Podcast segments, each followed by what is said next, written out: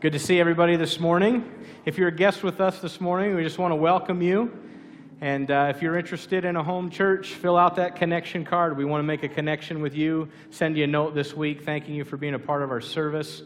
If you have anything you'd like prayer for, you can also use that connection card. Anybody in our leadership will pray with you uh, over those things. The number is on the screen as well if you want to fill out our digital connection card or if you want to submit one of those prayer requests through your phone.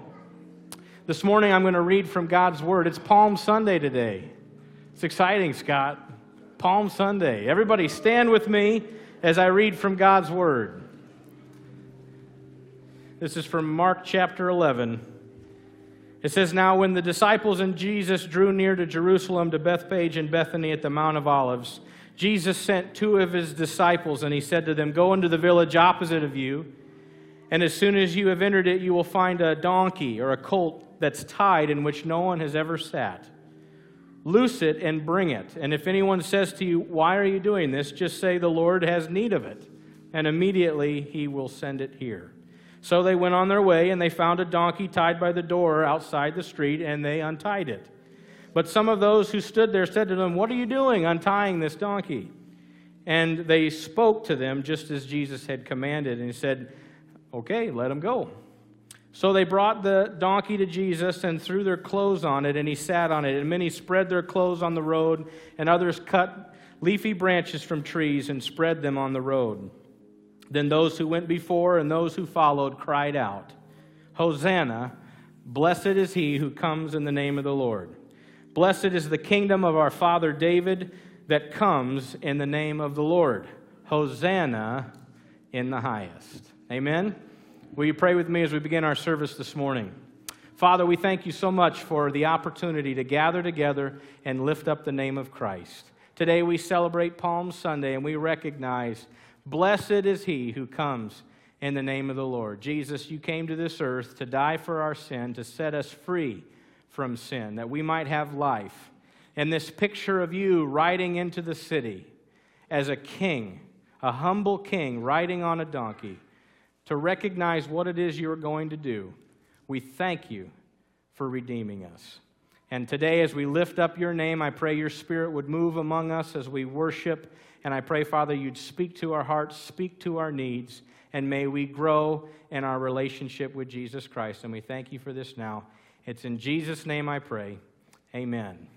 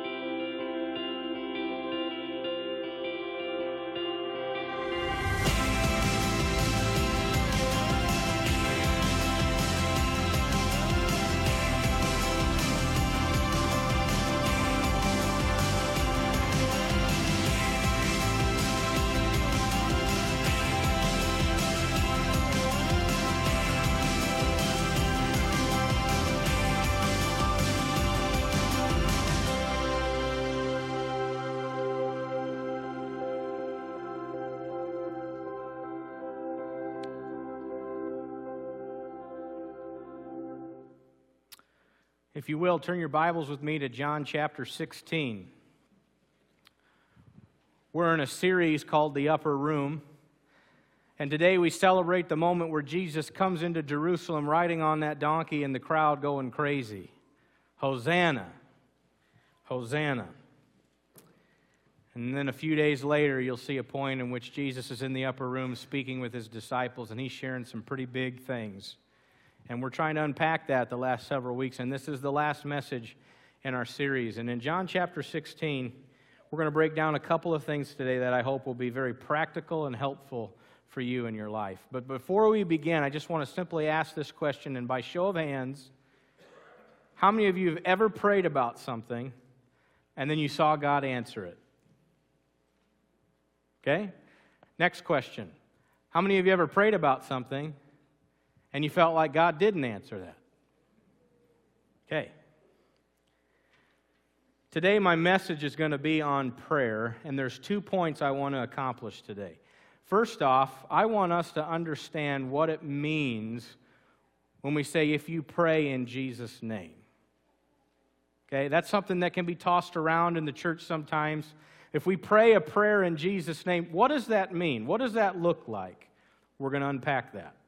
The next thing I want us to, to be able to come away with is how can I have a more effective prayer life? How many of you would appreciate that?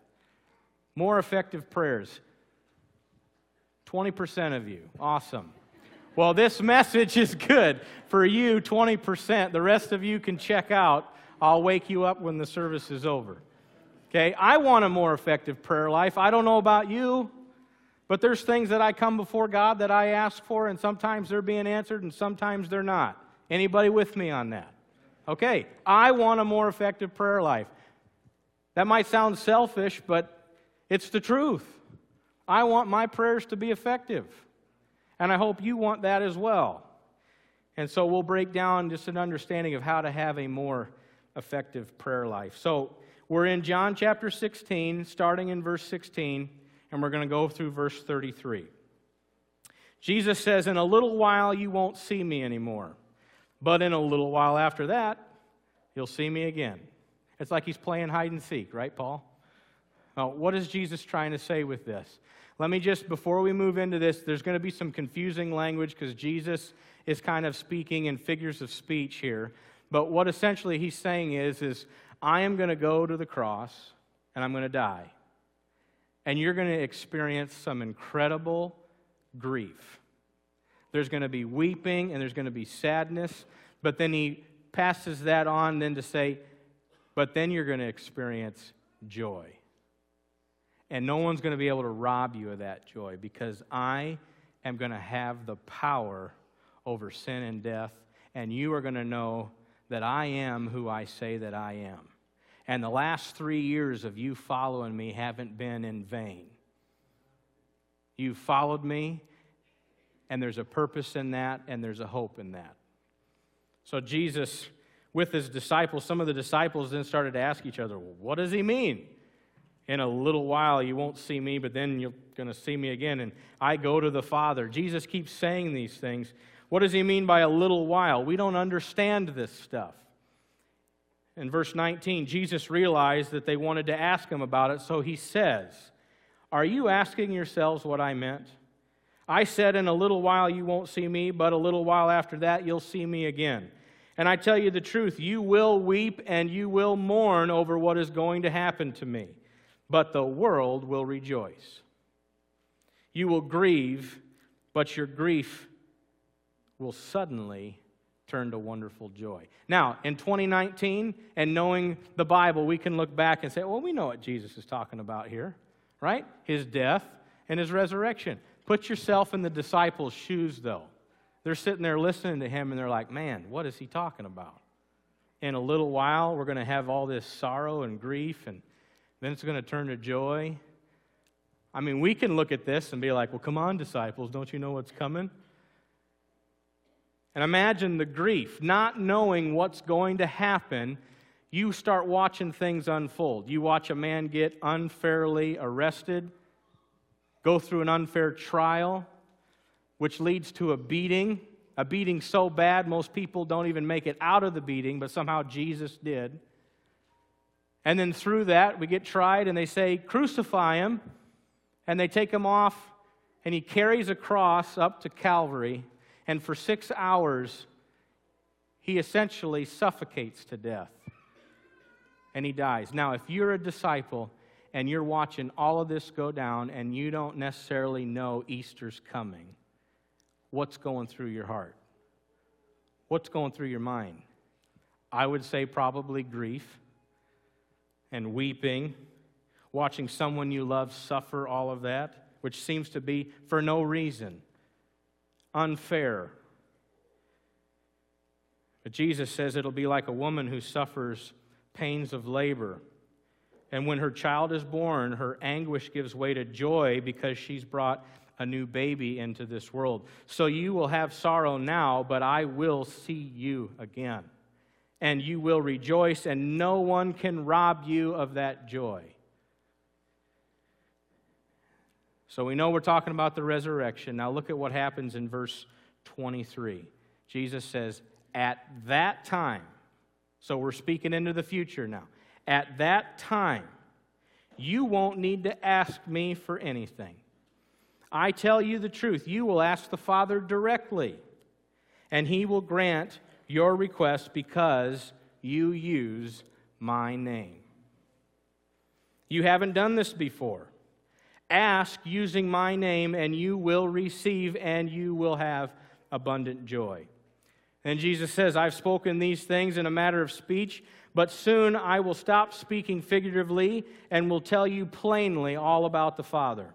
Then you will ask in my name. And I'm not saying that I will ask the Father on your behalf, for the Father himself loves you dearly because you love me and believe that I came from God. And yes, I came from the Father into the world, and now I will leave the world and return to the Father. And when he said that, it's like a light bulb went off for the disciples. And they're like, oh, I get it. You're going to go back to heaven. The disciples said in verse 29, At last you're speaking plainly. Now we understand that, that you know everything and there is no need to question you. From this we believe that you came from God. In verse 31, Jesus asked, Do you finally believe? But the time is coming, indeed, it's here now, when you will be scattered, each one going his way, leaving me alone. Yet I'm not alone because the Father is with me. And I have told you all this so that you may have peace in me. And here on earth you will have trials and sorrows, but take heart because I have overcome the world. Maybe your translation says, In this world you'll have trouble, or in this world you'll have tribulation. But take heart, or take courage, or be bold, because I have overcome the world.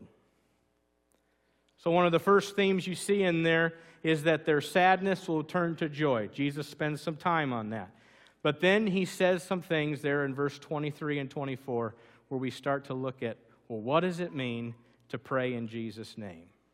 As I walked through this passage, I felt like the Lord pressed upon me, you need to camp out on this because there's people that need to hear what this means.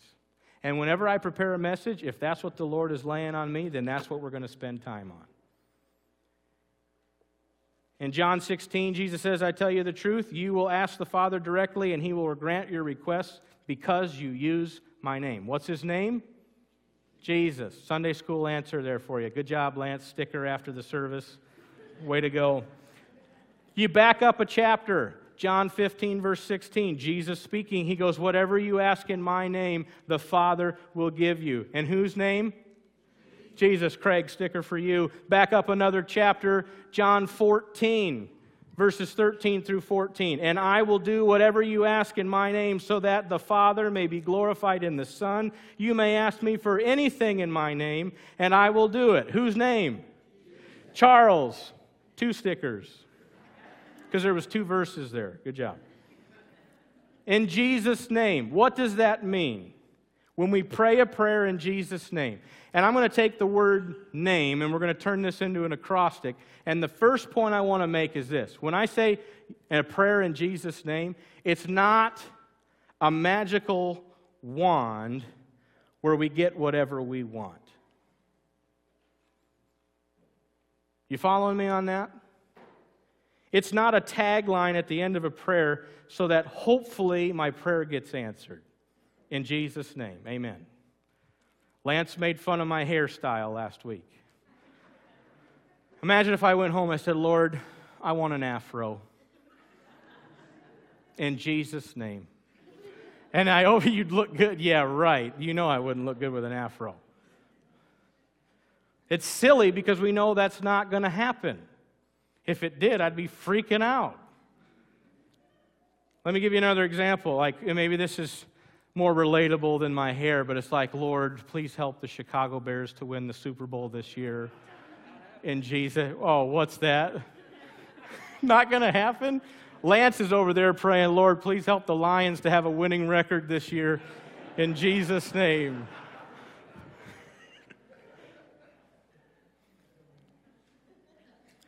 I'm a numbers guy. I, and every now and then, Lance and Peter, where are you at? Peter Buchan. We'll get into text messages together and we'll just be flipping each other a hard time, kind of, you know, jiving elbows and stuff. He's a Vikings fan, he's a Lions fan. And this year the Bears did really good, so I was throwing out all kinds of stats and numbers. And here's a stat for you, Peter. The Lions haven't won the division in 25 years. 25 years. Isn't that something? Man. Adding in Jesus' name at the end of every prayer is not like a little magical wand where we get what we want. It's not wrong to pray and ending your prayer with, in Jesus' name, amen. There's nothing wrong with that, but it's wrong if you use it to think, I'm going to get like my own little way here by doing this. Does that make sense? The next, the next aspect of praying in Jesus' name is when we do that, we acknowledge Jesus' office as mediator. Now, that's kind of a you know churchy word, mediator. So essentially, if I break this down, I want you to hear me. As we pray, our prayer goes through the Holy Spirit to our mediator, Jesus, who's sitting at the right hand of who? The Father. So we have access to the Father through Jesus. John 14, verse 6.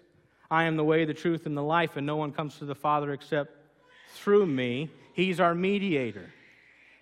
1 Timothy chapter 2 verse 5 through 6 the Bible says that there is only one mediator between God and man and that's Jesus. When you pray a prayer that is lined up in Jesus name you are recognizing he's my mediator. He is the one who's given me access to the Father. Jesus said in chapter 16 you're going to ask the Father directly. You're going to ask him directly. And the reason why you can do that is because I went and paid the price and the penalty for sin. And that veil that separated people from being able to enter into the most holy place has now been torn, and you have access to the Father. Jesus is our mediator. When you pray in Jesus' name, you acknowledge he's the one who's given you access to the Father. The other part, if you pray a prayer in Jesus' name, you're matching up with God's will, with His desire, and with His purposes. A prayer that is truly in Jesus' name is lined up with God's will and God's desires. Does that make sense? So we've got a little diagram here God's will and purpose, and then there's our will and purpose and we want something to happen. But here's the thing a prayer in Jesus' name is one that is directly lined up with God's will and God's purpose. Okay, if you've ever written out a will and testament, a will is these are my desires after I'm gone. Okay, God has desires, God has a will, and the revealed will of God is right here. Here it is. Some of you are holding it in your hand right now. Some of you have it in like 90 different translations on your smartphone. That is the revealed will of God. You want to know what God wants? It's right here. That is His revealed will of God. He's revealed it to us, it's His word. So when we're like, Lord, what should I pray about? Sometimes we can be praying things that are in direct contradiction to His revealed will. Don't expect that prayer to get answered. Does that make sense? We have to pray prayers that are lined up with His will and His desires. Also, we understand that what He purposes and what I purpose can be on two different wavelengths. And so, what He purposes, another way to say that is what, what He plans to do and what I plan to do. I need to move my plans in with His plans and start praying. And wow, we're talking about effective prayers now.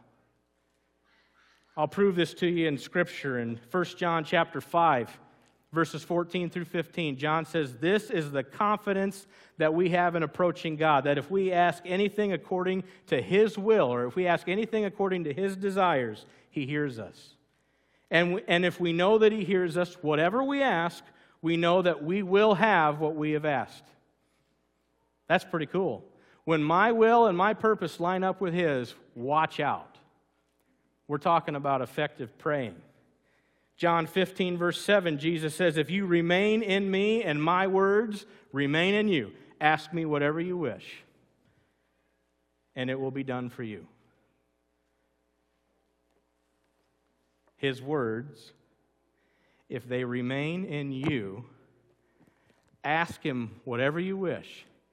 And here's the thing if God's word is in you, your desires, your heartbeat is going to be lined up with His heartbeat. And you're going to be asking, this is just a natural outflow. You're going to be asking for things that He desires. Does that make sense? Okay. Praying in Jesus' name, it matches up with God's will and His purposes. The last point is this praying in Jesus' name, a prayer in Jesus' name embodies Jesus' character.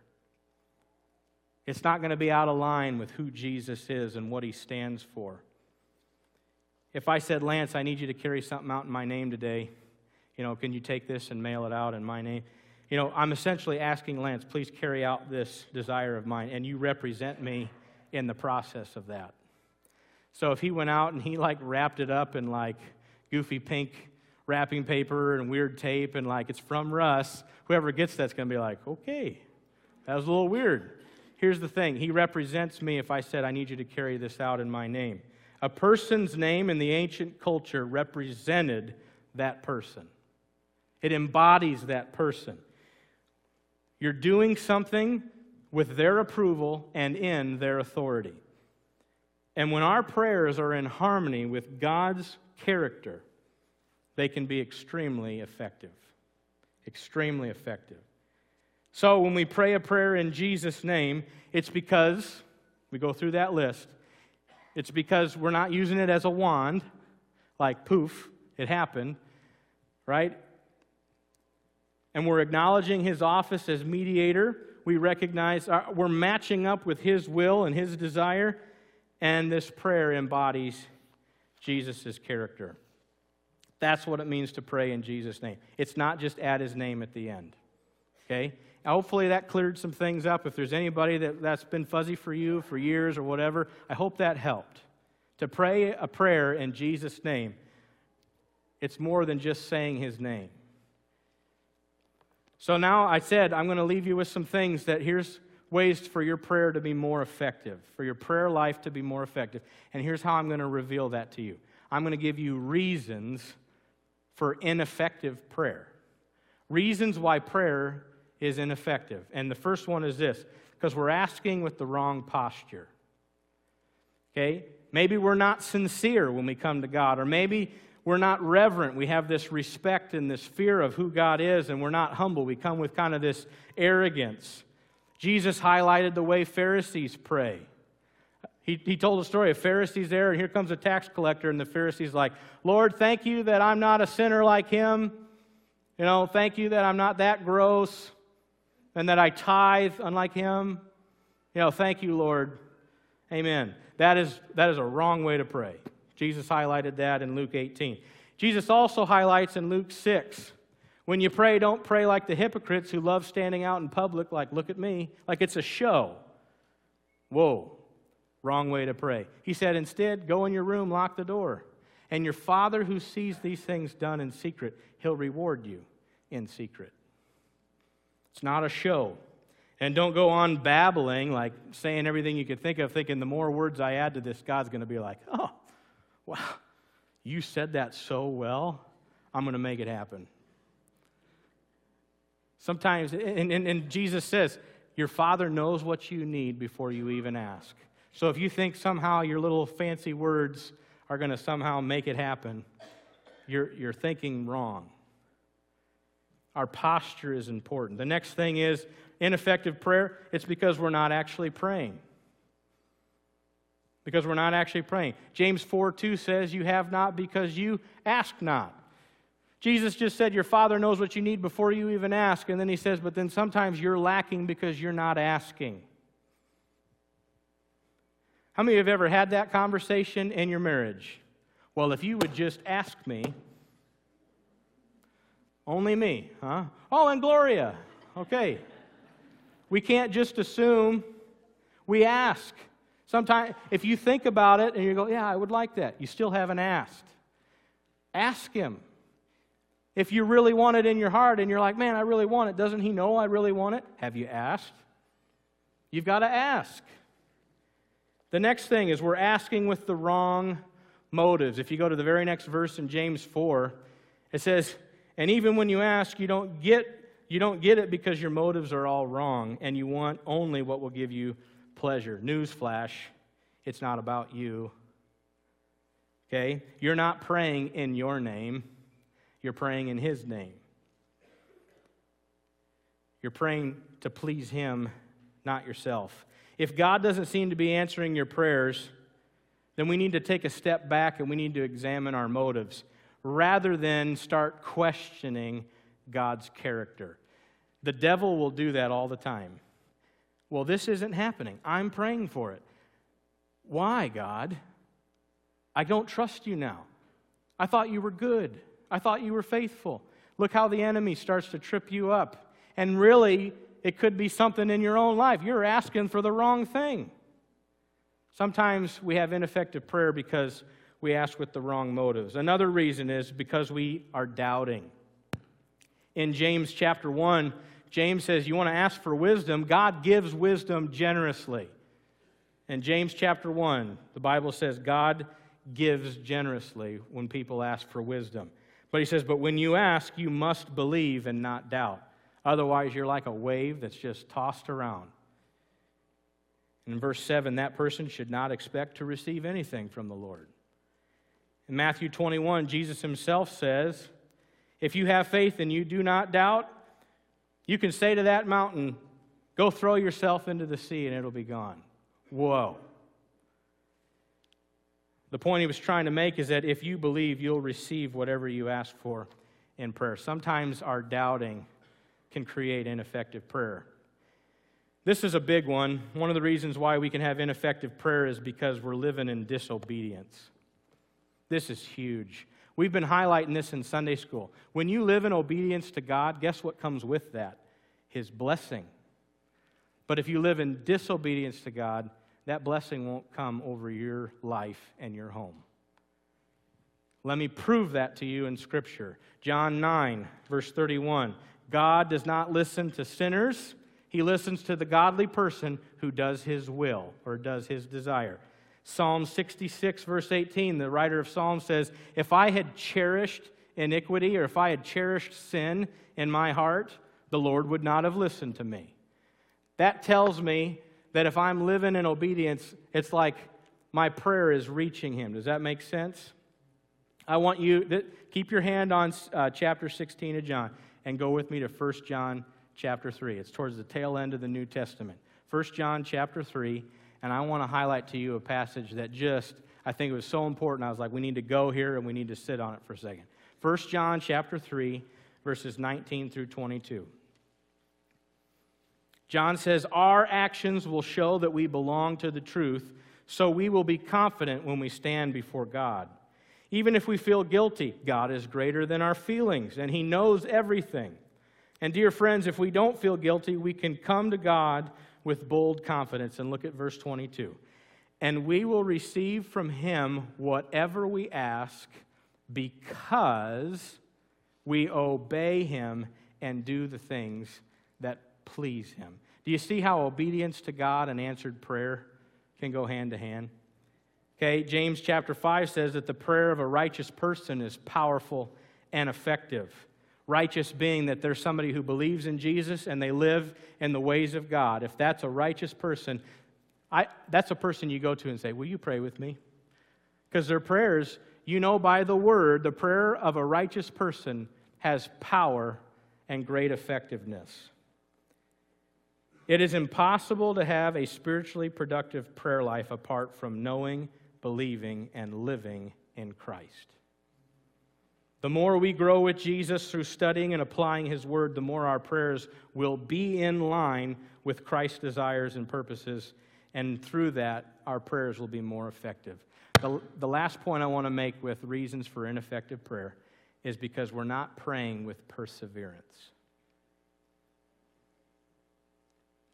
When Jesus was talking about how the Heavenly Father gives good gifts to those who ask, one of the things Jesus says is ask, seek, and knock. He says, Ask and it will be given to you. Seek and you will find. Knock and the door will be opened unto you. For everyone who asks receives, and the one who seeks finds, and the one who knocks it will be open. And he says, if, if your heavenly Father who is perfect, right? He's perfect. He's got these good gifts for you. Ask him for them.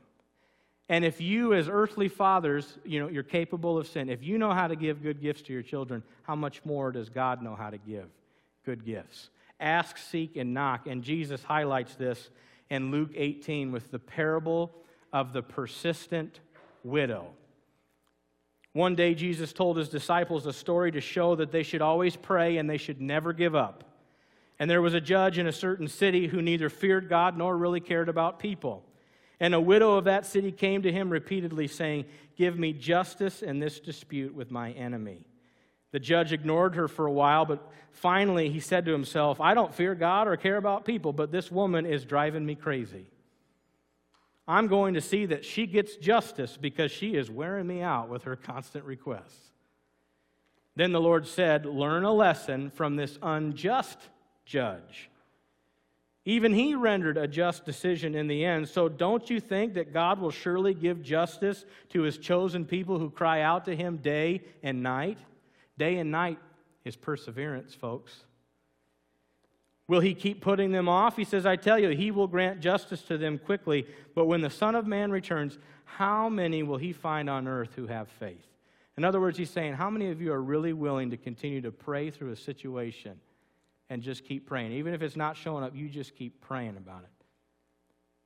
And you keep praying about it. Still hasn't happened? Keep praying about it. That's what perseverance looks like. If you go back to verse 23 of John 16, you see two forms of the word ask. He says, At that time, so when Jesus has risen from the dead and they're now followers of Christ with Jesus seated at the, sitting at the right hand of the Father, he says, At that time, you won't need to inquire. That's what that ask means. You won't need to inquire. If I inquire something of Brady, I just have a simple question What time is this? What time is it? Those are most of my questions. What time? What should I wear? What you, you know, things like that. Inquire. The next ask in that verse, he says, I tell you the truth, you will ask the Father directly. It's a different ask. That word in the Greek means you will petition.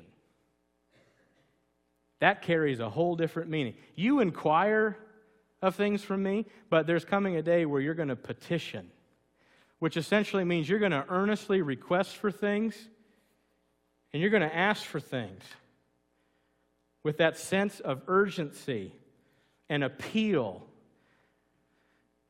And if you look up the definition of petition, it's like a formal request to authority. And we talked earlier about how He is the King of kings and the Lord of lords, and you come to Him as authority in your life. You say, God, this is my need. Will you please step in? That's what it means to petition. The disciples had inquiring minds, and you see it. What does he mean? A little while this and a little while that? I don't, I don't get that. They inquired about that stuff. But then in verse 24, Jesus, when he's talking about the petition, he goes, You haven't done this before. We're shifting gears here. You can now come to the Father directly and you can bring your needs to Him. And the word says, Cast all your cares upon God because He cares for you. perseverance. I want to share with you guys a little story that um, is close to home. Um, early on in Brady and I's marriage, we had a desire to have kids. And um, there's a lot of stories, probably even in this room, about that, maybe how that went down for you. But for us, it seemed like it wasn't happening. And um, Brady and I were praying together one night, seeking the Lord and kind of what, what He was wanting for this situation. And we felt like the Lord led us to a passage. And in the Word, it said, She will give birth to a son. And as we were praying together, we felt like, I think the Lord is going to give us a son someday. And the more we kept praying about that, the Lord would lead us to the word, and the Lord gave us the name Judah. And so we're like, someday the Lord is going to give us a son, and we're to name him Judah. And that moment happened in our marriage. Fast forward a few months, a few more months, a year, 18 months. Lord, this is our desire, this is our heart. Two years into the journey, a number of years ago, we, we had Terrence Talley come and do some school assemblies for us. If you guys know who Terrence is, maybe you remember him. That week of school assemblies, Terrence and I were talking together, just kind of heart to heart, and he said, Are you going to have a family? You guys want a family? And I said, Yeah, Terrence, we would. Um, that's in the Lord's timing, though. And he said, Oh, it'll happen, Russ, and encouraged me with that. And the last night of school assemblies, we're down at South Central Calhoun in Rockwell City. The team is done, we're packed up, and they said, Russ, we'd just love to pray with you and Brady before we take off for Minnesota. And so they gather around us, and really only Terrence knows the story we're going through. The team prays for us. Amen. It was great. We appreciated that. All right, guys, we'll see you. Everybody starts to kind of head towards the bus. And Terrence comes up to me and he says, Russ, two months. And I thought, well, that's awesome. But, you know, there's a part of you that's like, I don't know. I mean, I'm not going to totally sink into that because if he's just trying to cheer me up, sometimes that can be a hard thing to swallow if it doesn't happen. Fast forward to Des Moines, I'm down at class in ISOM and we find out that Brady's pregnant. It was the weekend of Father's Day. You talk about, whoa, okay? We go to the doctor, and um, I'm a numbers guy. They can find out when you conceived. You look on the calendar, and if I back up to the week, two months was the night they prayed over us, and Terrence said, two months.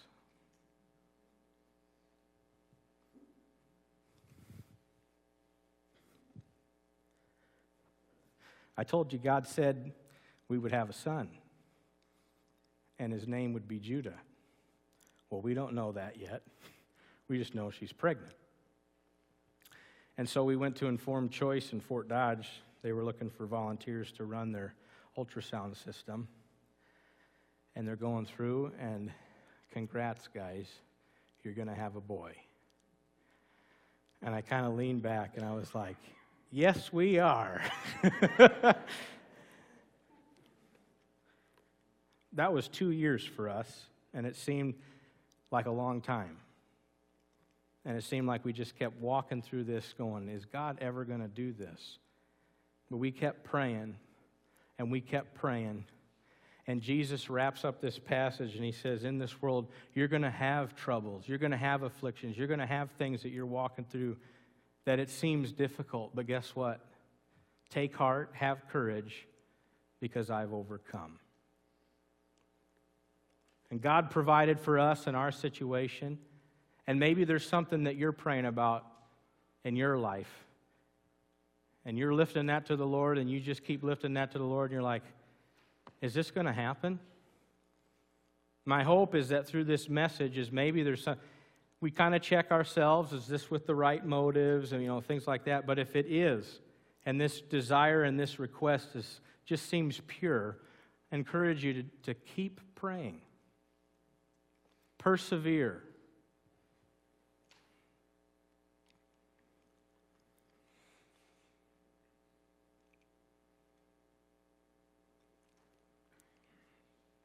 Thursday morning, I was praying. I said, Lord, download in me anything that you would want for this message. And Thursday night, boom, he's like, I want you to share that story about Judah. And I'm like, I've never shared that in a crowd this big before. And talking with Brady, you know, just what do you think? Is this something that we're comfortable with? This is a piece of our story that we shared with you guys today. But I said, Brady, I feel like we need to share it because there's maybe somebody, they need hope. And they feel like they're ready to just almost mark that off. Like, that's just not for us. This is, but keep praying. Keep hoping. Keep trusting. Judah's name means praise. You'll never be able to convince me that children aren't a gift from God because I watched how God provided in our family. And perseverance, I think, taught me even more of how precious my son's life is. And sometimes there is a lesson in the midst of the waiting, but we keep persevering. Will you bow your heads with me as we pray? Father, there are many, many circumstances listening to this message today. Many hearts that are maybe troubled or anxious, worried, fearful.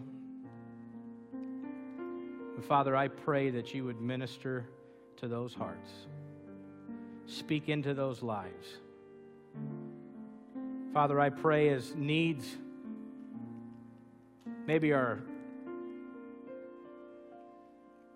are feeling like they're going unanswered. I pray, Father, that you would speak into those situations.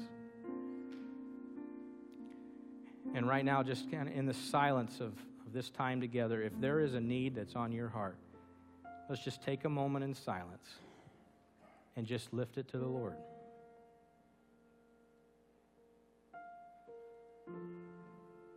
God, would you listen to these requests, these petitions? Hear them now as people are praying.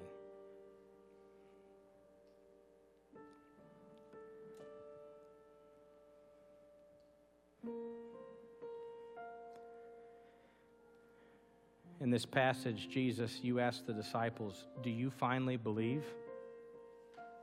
And perhaps there's somebody that's listening right now as we're praying together, and, and perhaps you have not placed your faith and trust in Jesus for what he's done for you on the cross to redeem you from sin and giving you access to the Father.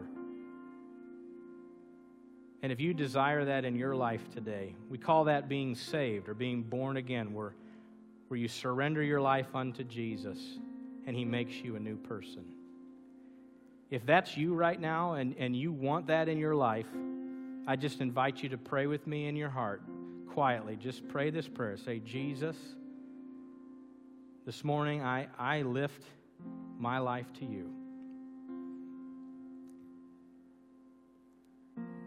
I want you in my life. And I ask that you would forgive me of my sin and cause me to turn in a new direction a direction that, that accomplishes your desires, that lives according to your ways. Help me to do that. And I thank you for this redemption and this salvation through Jesus. Today I make him my Lord and my Savior as I surrender my life unto the name of Jesus Christ. with every head bowed, eye closed, if you just prayed that prayer with me to receive Christ in your life, will you just simply lift your hand and let me know today that was me? Thank you. Anyone else? I prayed that prayer today. Thank you. I see your hand in the back. Thank you. Father, thank you for the miracle of salvation that just took place. Mm. All glory to God.